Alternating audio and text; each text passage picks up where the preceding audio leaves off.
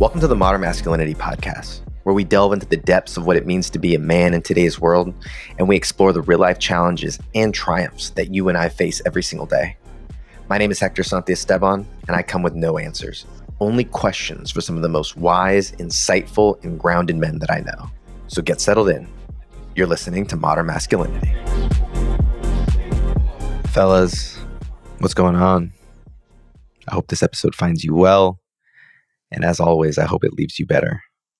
And I'm honored and humbled to be on your journey and thankful and grateful that you're a part of mine. And today's episode is special. I mean, they're all special, but but I feel, man, man, I feel like this about all of them, but that they're so right for for the moment, at least for me. And I know if I'm going through that, there's chances are that there's other guys going through similar things.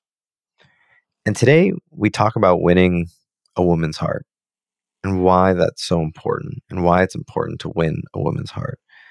And both from a I mean, we get to the to the to the deepest of the deep and we go super, you know, deep on this episode. It's actually a part 1 of a two-part series with David where this one is really going to set up the context on why it's important and I think we talked a little bit about on the show, but I I was always doing things for girls. Always.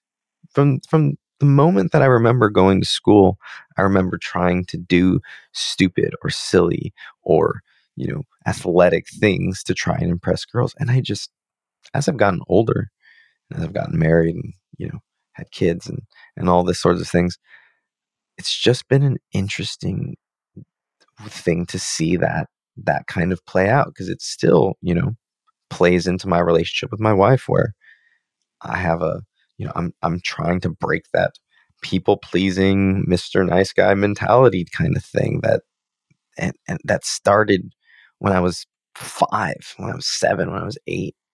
But underneath that, we talk about like what that actually was. And so I think it's it's cool for for me to see these things and, and hopefully you're able to gain some things and learn alongside me but david is a he is a, a, a wizard right? If he if he lived in a different area he'd be like a shaman. He studied you know spiritual practices and uh, i believe he went to india and, and studied and, and so he, he just really has a depth of understanding about these things and it's um it's just a really cool conversation so i think you're um, let me say this.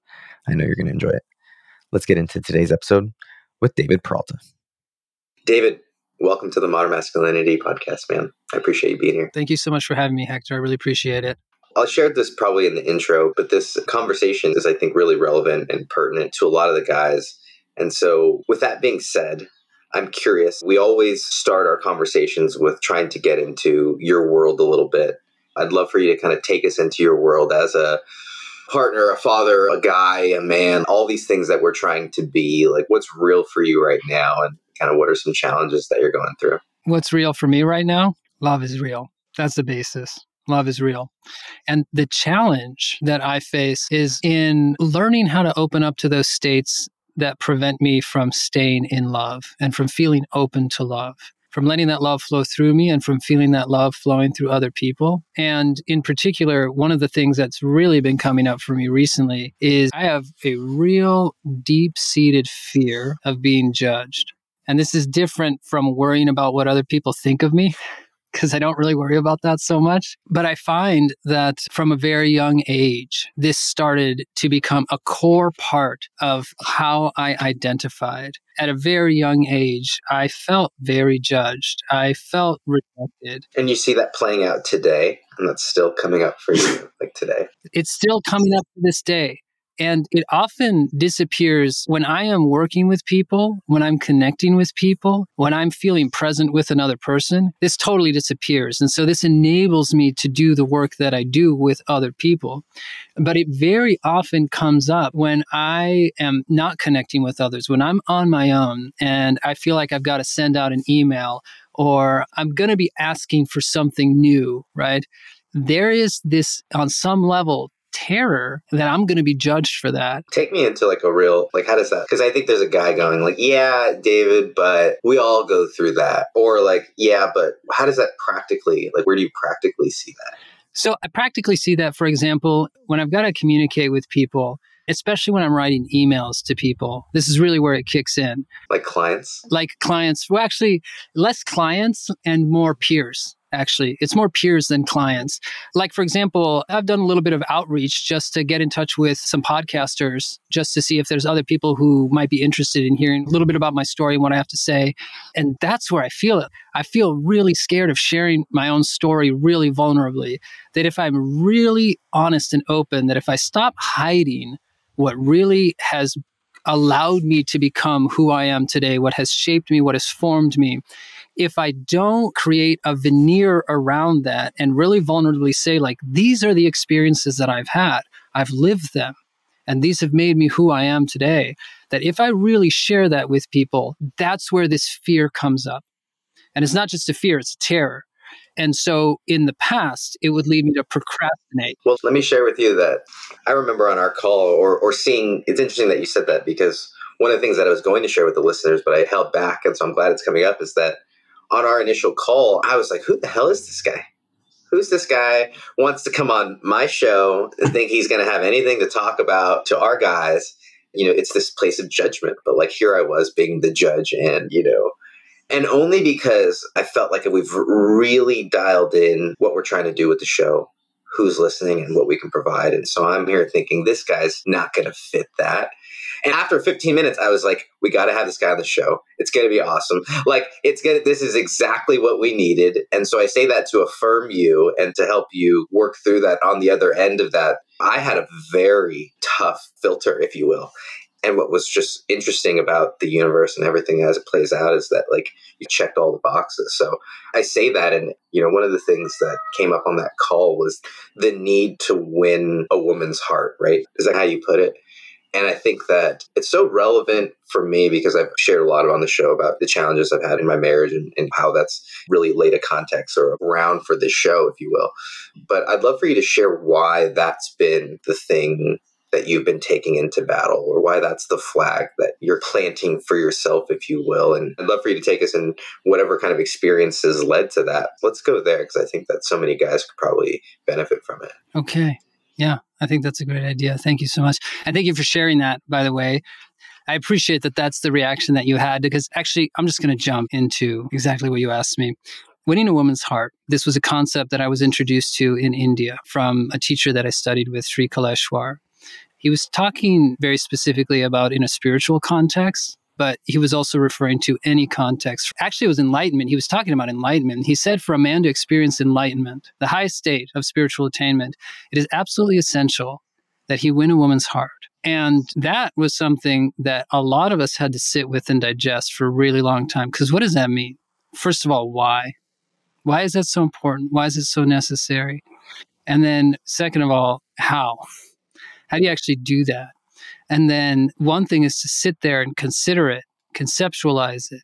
But then the third aspect was once I'm actually in a relationship with my wife and I'm in the struggles, now how do I actually do it? Not conceptually. How do I actually learn how to open my own heart to her heart how do I learn to respect her heart and to understand that she is a very different and unique being?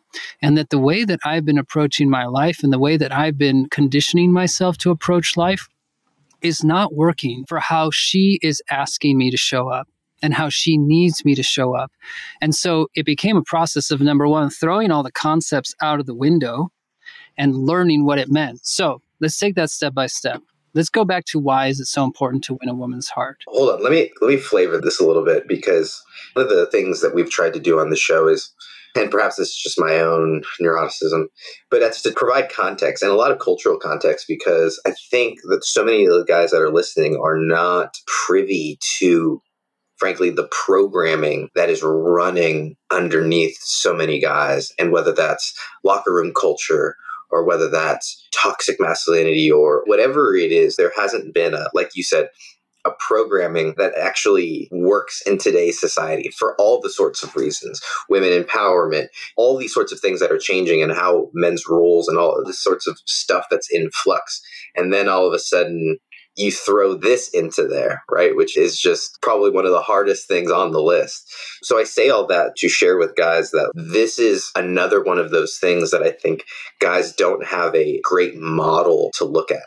There hasn't been a great example of this is the ideal because we've been growing up watching Homer Simpson and Al Bundy and Family Guy and all these examples of men and frankly how they treated their wife was I don't know. I like comical is putting it lightly. It bordered on disrespectful, frankly, if I'm being reflective on it. So, anyways, all that to just flavor what it is that you're going to continue to share. Yeah, so that's a really good point. If we don't have good examples, and if we come, like in my case, from a family that's split up, my father was not able to do that my dad struggled in lots of ways that then got passed on to me, right? The ways that he struggled were basically the model that I saw. And so I didn't see a successful model in that way. And I can't blame him. And he went through a really hard time as a kid himself. So I don't have a model to do this. I don't have a model. All I have is what I bring to the relationship. And all I have is my own will and determination and my own intentions, which is that I am determined to do this. You know, I'm not determined to do this because of some other means that I want to attain. I want to do this because I see that this is necessary for a healthy functioning relationship. This is necessary for me to be able to support my wife. This is necessary for me to feel like I'm being authentic and in integrity and honest with myself because these other parts that are showing up this is not who I want to be.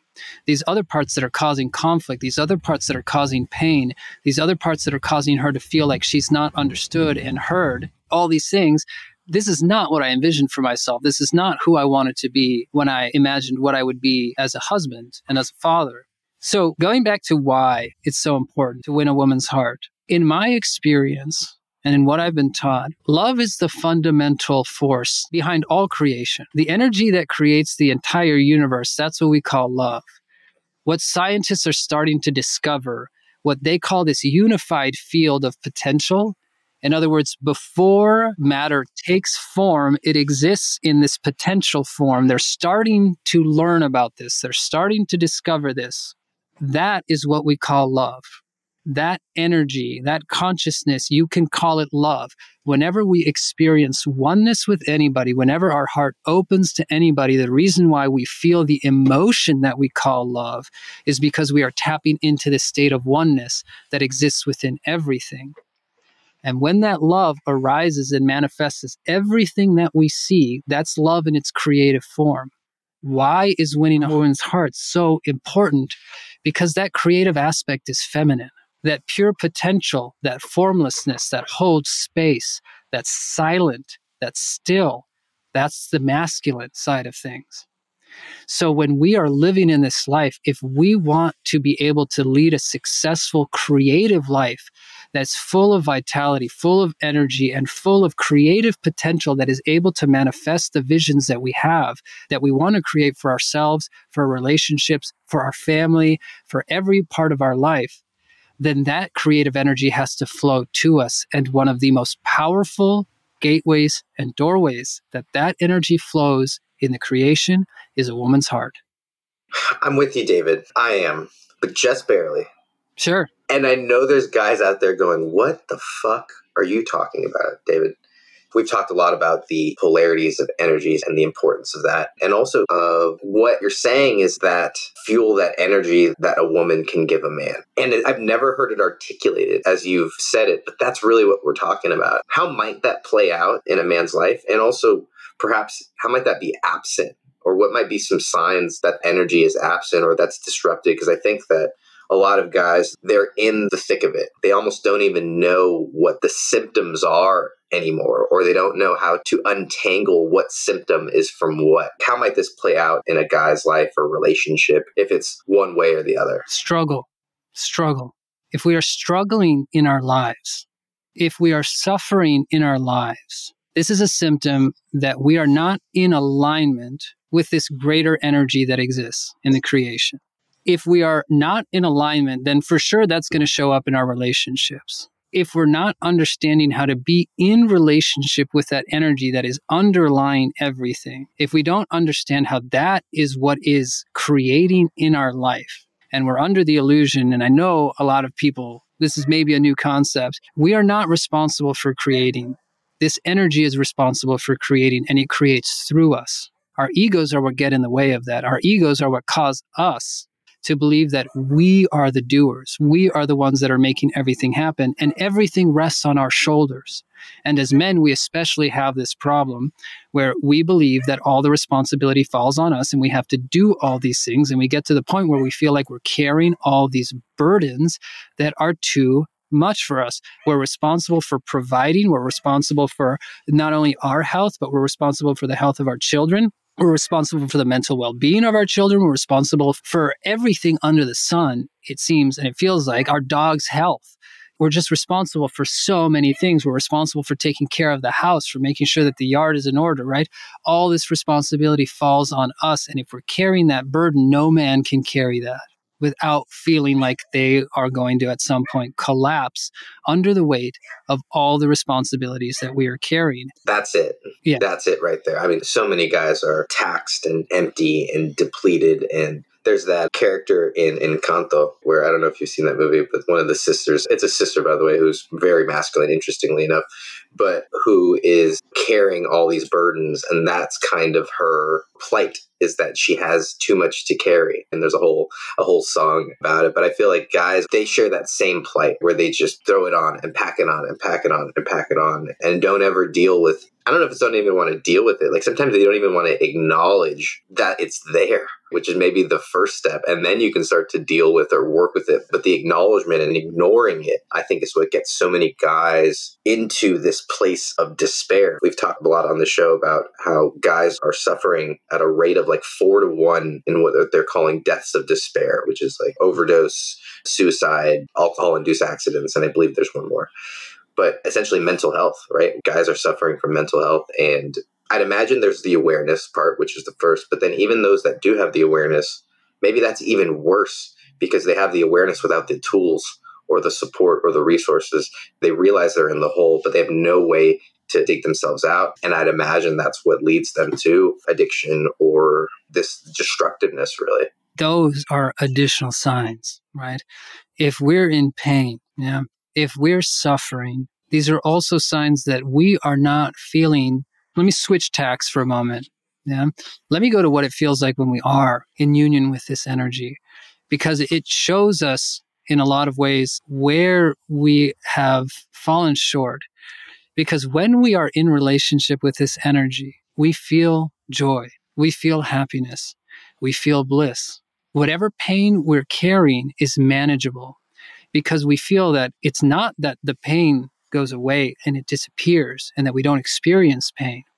It's that we feel pain, but there is a presence that we are connected to that is greater than ourselves that allows us to feel both open to the pain and open to this state of oneness and this state of happiness and bliss, not temporary happiness, like an underlying state of bliss. And what that allows us to do is it allows us to stay open to pain, experience it completely, process it, and integrate it, which then allows us to move through the pain. And we are able to stay open to every single experience that we can have as a human being. And so we lead a full life. We lead a life where we are open to everything. We can experience everything full heartedly and so what happens is energy flows through us. It doesn't get stuck. It doesn't get blocked. That energy comes through us and whatever it is that we're holding in our mind, whether it's conscious or unconscious, but in this case, it starts to become conscious because we start to untangle the conditioning that we've created in our minds and we start to have thoughts that are conscious thoughts. Then that energy comes through and basically our thoughts and our visions for our life and ourselves become a blueprint and that energy creates that. So then things start to flow in our lives. And it feels like we are interacting with life and life is supporting us and life is helping us. When we're not in that state, when we don't feel connected to that love and we don't feel connected to that nourishing, nurturing energy, then when we have a painful experience, especially if it happens when we're a child, then it feels overwhelming. It feels like we don't have a resource to keep us open to that. What happens? Our defense mechanisms kick in. Our brain, our mind, and our body has ways to help keep us alive and helps keep us surviving. And we shut down. We either develop anger strategies, fight strategies. We develop avoidance strategies, flight strategies. We develop freeze strategies, which is to basically shut down so much that we don't feel anything. But then we carry that for our whole life and then we carry that into our relationships. So if in a relationship, our spouse or our partner acts in a way which triggers that original threat, that original feeling of that pain that was so strong and so overwhelming, that trauma that we're still carrying to this day, if that even remotely gets triggered or we're reminded of it, that anger is going to kick in, that avoidance is going to kick in, that shutdown is going to kick in, and we're not going to be able to relate to our partner authentically, open heartedly. There's not going to be any space for them and their experience and their emotions because we're feeling so overwhelmed dealing with our own emotions and not dealing with our emotions, just dealing with those patterns inside of ourselves, there's no ability to see the other. There's no ability to empathize with the other. There's no ability to understand where the other is coming from and to see that, oh, perhaps they're acting in this way because they're in pain and I can help them with that. Then it just becomes two people in pain, bickering and fighting and interacting with each other. And then they start building pain on top of pain until the relationship just feels unbearable and we end up feeling lost. We don't know what to do. Yeah. I've always wondered why, after people go through a breakup of a long relationship, it seems like, and I'm talking just generally here, that the guys usually go on some sort of conquest spree where they're out trying to I don't know, sleep with as many women as they can. And it seems generally that sometimes, I mean, we're talking generalities here, that women, for speaking on the whole, do something closer to the opposite, where they kind of take space. And, and of course, there are obviously, I'm, I'm sure, examples of the alternatives. I'm just wondering the guy chasing that energy, is that the guy looking for that connection again and doing it, albeit in a destructive way. But I always kind of wondered what that was or, or what that's maybe attributed to. And it seems like there may be something there. That's absolutely right when we experience that connection with a person, we are experiencing a version of that oneness with that underlying energy, with that creation energy. And so, because that energy by its nature is a feminine energy, when we connect with a woman in that way, we are connecting to that energy and a part of us that needs that energy. A man has to have that energy in his life. He has aspects of it himself, but most powerfully, it's going to come into his life through the women in his life, through his mother and through his spouse. And so when we connect with that, we feel that wholeness. It's not because we're not whole ourselves.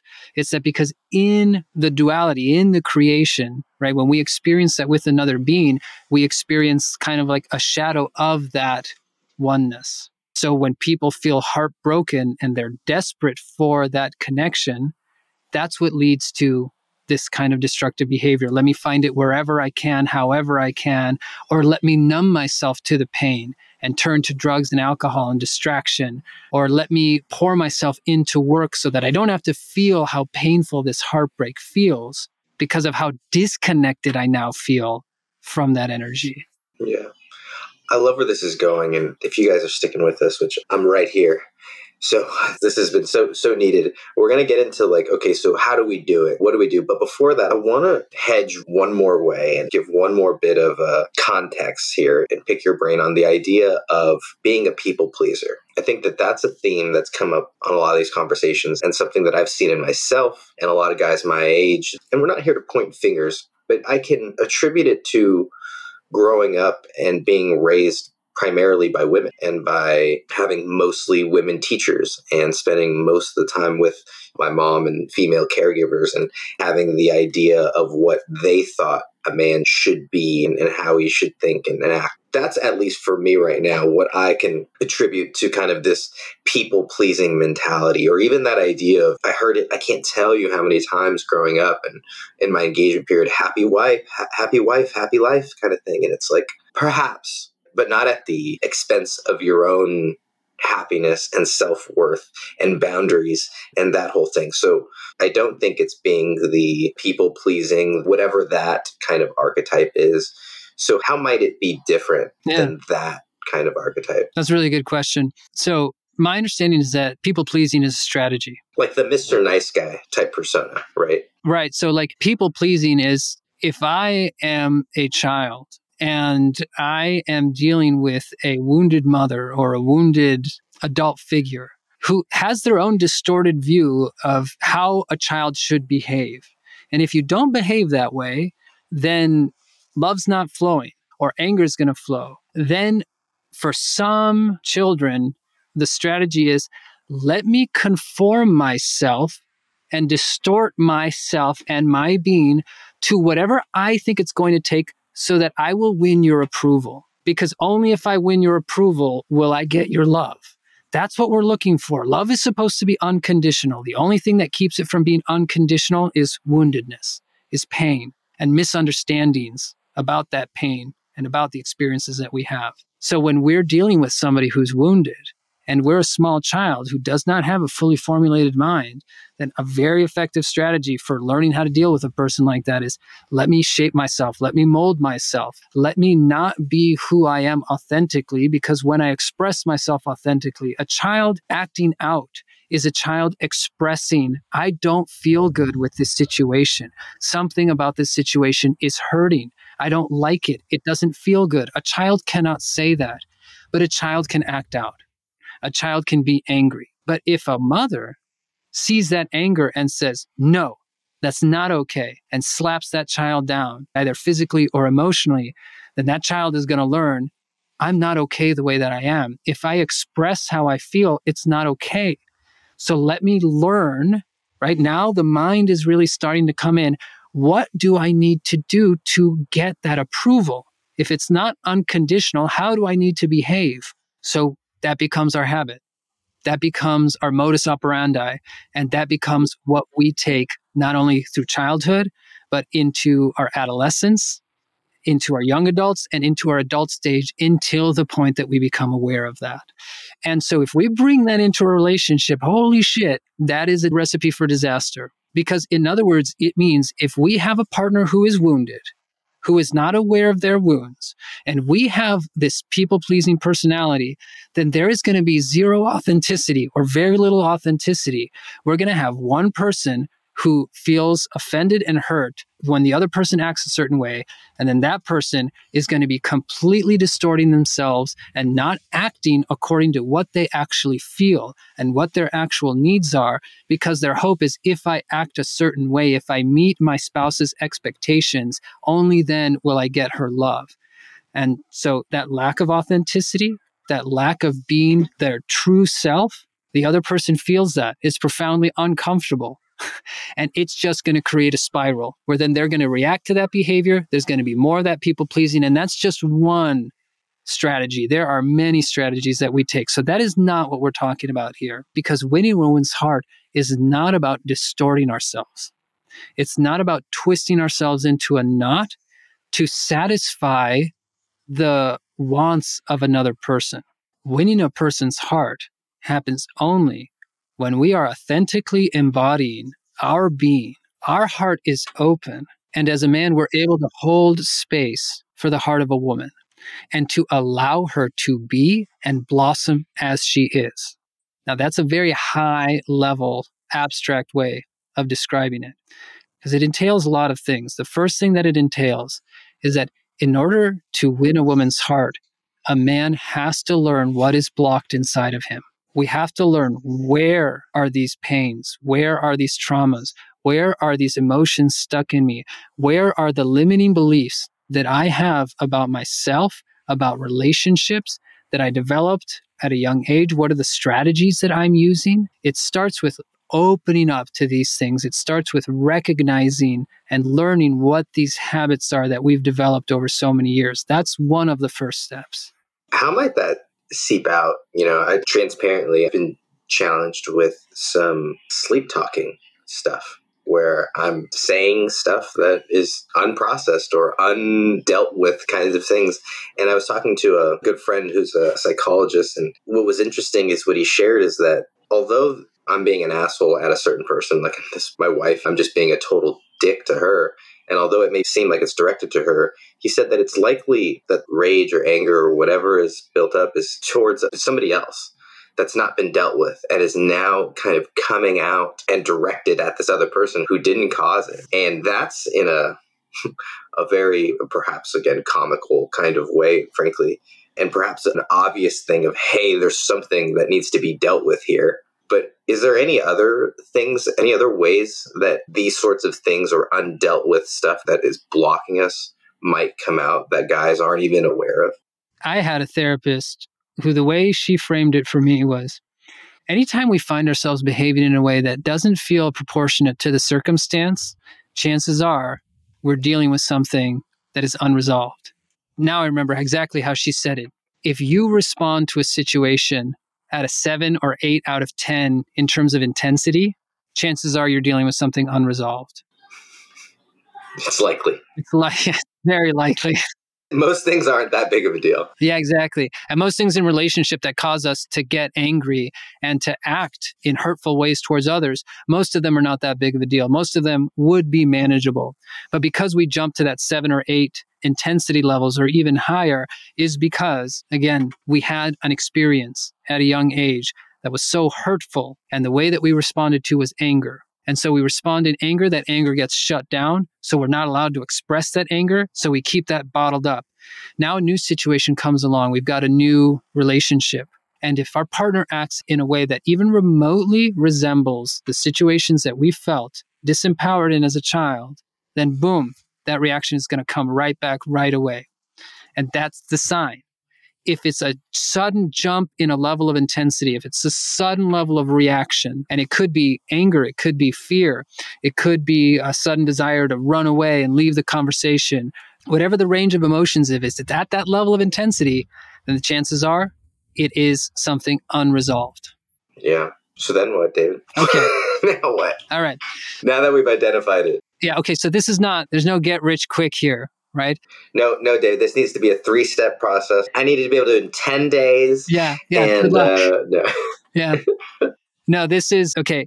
So, one thing that my teacher in India shared with all of us is that to develop an open heart is the most difficult thing that we can do in life. It is the most challenging thing that any person can undertake. That's what he shared with us. But it's also the most noble. And as a child, I was always drawn to movies like Last of the Mohicans or movies like Braveheart, where the hero was a man who was willing to do whatever it took to reach the highest that he was reaching for. And very often it was love. It was the love of a woman.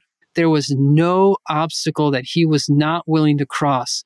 There was nothing that would stand in his way that he was not willing to meet and overcome and that's the attitude that we need. We don't have to be warriors in the sense that we have to fight these things. But this experience of the reason why it's so difficult is because there's so much that we are carrying in our hearts. It is so much emotion that is packed away in there. The more in pain we are, the more stored away in there. And so, one, there has to be clarity on what is it that we're doing and why is it that we're doing it. In other words, there has to be a clear vision. Why do you want to do this? What kind of life do you want to create? What kind of relationship do you want to have with your wife? What kind of relationship do you want to have with your children? What kind of levels of success do you want to have in all areas of your life? And I'm not just talking about material success and the amount of money that you want to have in your bank account. I'm talking about the level of fulfillment that you want to feel in your life. And I'm talking about the experience of purpose that you want to feel in what it is that you do. And I'm talking about the level of having a sense of meaning that what you're doing has some significance and is connected to something greater than yourself and is benefiting the world and is actually uplifting others as opposed to just benefiting yourself. We have to create, in my experience, this is how I help people, we have to create a very clear, crystal clear vision. And I'm not just talking about visualization, but I'm really developing a felt sense of this is who I want to become. This is the man that I want to become.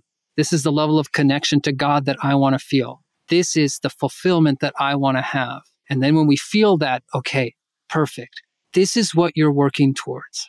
And now we need this will and this determination that we are willing to face whatever is going to come. And it's not going to come in a battle. It's going to come in these inner feelings and in these experiences with our relationships. So let's say once we've identified these things and we've learned how to meet them, and there's all kinds of modalities, there's all kinds of different therapy styles that we can use. The kind that worked in particular for me were somatic experiencing therapy, internal family systems therapy, craniosacral work. There was all kinds of things that I did. This was the recipe that was unique to me. It's not going to be the same for anybody else. But the point is this once we develop that clear vision, that creative energy receives that vision. It wants us to succeed. It is like a mother, an unconditionally loving mother. And so when we develop a clear vision of what we want for our life, that energy is going to start to create the circumstances in our life to help us get to that point. It will support us. And part of the way that it supports us is by showing us exactly what it is that we need to work on, what it is that we need to open up to, and what it is that we need to process and feel and integrate and overcome so that we can move upwards towards that state that we have envisioned for ourselves. Yeah.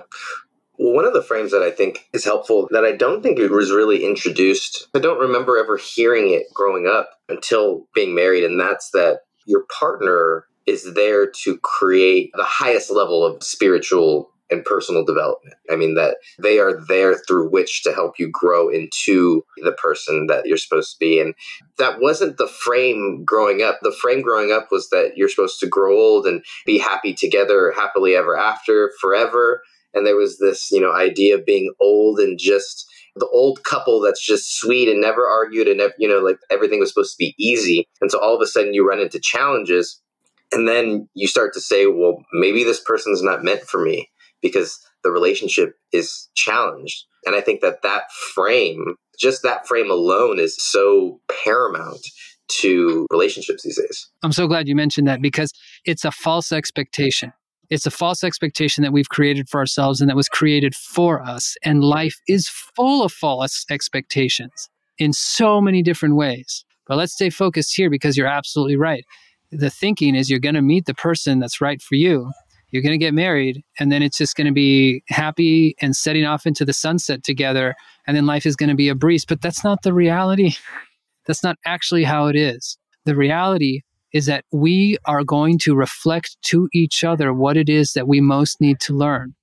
And we are going to, because we're carrying this energy inside of us, we're going to attract people to us that are going to bring that out and they're going to act in ways that are almost like just the exact script that we had as children with our parents and the wounds that we have, we're going to find them in our relationships. They're going to repeat themselves in our relationships with our spouse. They're going to repeat themselves in the relationships with our children. But this is a gift because this is life providing the opportunity, the mirror. If we were not in relationship, we could easily avoid these things, but then we would avoid growing.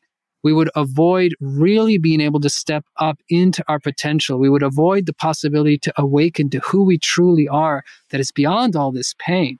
What it is that we're truly carrying inside this creative potential, this stillness, our soul, love, all these things that we inhabit, that we carry inside of ourselves we're not able to access them if we're not able to move through these things.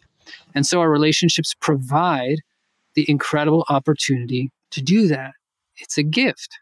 And so if we if we continue this thread of we learn how to open up to these things, we learn how to meet these things, then we are able to start to truly be in relationship with another. We're actually not truly in relationship with each other if we're coming from these wounded places. We are never actually fully seeing the other person because we are seeing through the lens and through the filter of our habits, of our woundedness. And most of the conversations are not us actually hearing and receiving the essence of what they're saying. It's staying in our minds and very often being in a defensive state, getting ready to justify ourselves and to justify our actions or to bite back and to punch back and say, Well, what about you? Why are you doing this? We're not actually relating to each other from soul to soul, from heart to heart. Well, no, I think that just getting out of our own ways, it creates a fresh soil for the relationship. Otherwise, it's so tainted with impurities. So we're coming up here on the end of the episode, but you know we're gonna have to bring you back for a part two or something because this is. I know the guys are like, "What? We're ending now?" I know, but we have things to do around here, guys. And chances are, if you saw a two-hour interview, we're not Joe Rogan yet. But what's the hook, if you will, or what's at the end? Is this all an internal thing, and then all of a sudden things start to change? Which I'm sure that happens too. But is there another piece to it? Yeah, there is. So it's not entirely internal because we have to learn to connect to the energy that's coming through another person. We have to learn how to open up to that light and we have to learn how to open up to that love. And that's the relationship. We have to be in relationship with another. So I know we're not going to get a chance to go through the full depth of it right now, but essentially what happens is that once we are able to process these things inside of ourselves, and once we're able to start to see these patterns occurring in our life and in our relationship, then we can start to make choices. They were not conscious before. We could not choose before. It was automatic, it was habitual it was such a deeply ingrained behavior that it almost felt like we had no choice. Now we can start to see ourselves feeling a certain way. Now we can start to recognize the situation. Oh, right. I'm feeling afraid of this. I'm feeling afraid that she might leave me. I'm feeling afraid that she might hurt me. I'm feeling afraid that she might reject me. And now we can start to share this. And then we can start to see the other person. And we can start to see, oh, you're feeling this way. And we can start to create space for her emotions. We can start to create space for her ups and downs. Because one of the biggest things that I have found that men suffer from is Mr. Fix It syndrome. We want to fix everything. We want to fix ourselves or we avoid ourselves. But if our wives come with a problem, we want to give them a solution. We want to help fix them. And if they are a problem in our life, in other words, if they feel like a source of disharmony, then we don't just want to fix the problem, we want to fix them. We want to change them. And that feels terrible because what we're communicating is we don't love and accept you the way that you are with whatever it is that you're bringing to the relationship. And that's one of the most critical steps. The moment our heart is able to open enough, not just to what we're carrying inside, but to what our spouse is carrying or our partner is carrying, and we give them space, miracles start to happen. Because once we allow a woman to express herself the way that she wants, and sometimes that means she just needs to rant, and sometimes it means she needs to share, and sometimes it means she just needs space and she needs a little bit of distance and time to process her feelings and her emotions and doesn't want to talk things through in that moment. And once we can allow her to come up and present the way that she wants to, and we can allow her to express however she feels she needs to in that moment, then it's like waves. The storm is going to come in real hard and the waves are real high, and we're going to feel like we're going to be overwhelmed. But if we're in that central heart space where we feel connected to that love because there's no longer those blocks, then we can ride those waves. We don't have to do anything about it. We can just love her and that love is what she needs to feel. That's what she didn't feel as a child. It's what she isn't feeling from us. And once she starts to feel that love and her love is flowing, then whatever she's going through, she can move through it. She can process it. And I've seen incredible things where my wife comes, she's either super upset about a situation or she's super upset with me. And I'm just there. I'm just listening. I'm holding the space. I'm seeing that love that's inside of her no matter what. And after just sharing and expressing, she just melts into my arms and then tells me how safe she feels and how grateful she feels. To tie it all together, now her heart is open to me. Now her love is flowing to me. And now, because we all carry this connection to that fundamental energy, to that fundamental love that makes up the entire world, the entire universe, there is now a singular source in the creation that is letting that love flow directly to you. And that creative love is now flowing into your heart and into your life. And that is the most powerful force in the universe. When we win a woman's heart and her love flows to us, it is like jet fuel to empower us to create everything that we want to create. It is jet fuel for us to interact with life and for life to give us what it is that we're looking for and what we're putting in the effort for. And that's when we start to feel a level of flow and success and trust and faith in life. And we start to experience levels of success that we could not have otherwise. And that is due to a woman's love. Mm-hmm. Yeah, we are going to have to bring back for a masterclass on this because I think we've provided some great context, and now the guys are chomping at the bits. That like, all right, this is something that I know we're all needing. And similarly, because those models and those examples and, and even just the blueprint hasn't been laid out for us. So, David, if people want to get more connected, where's the uh, best place to go and find out more about you? Right now, the best place is Soul Centered Founder, soulcenteredfounder.com.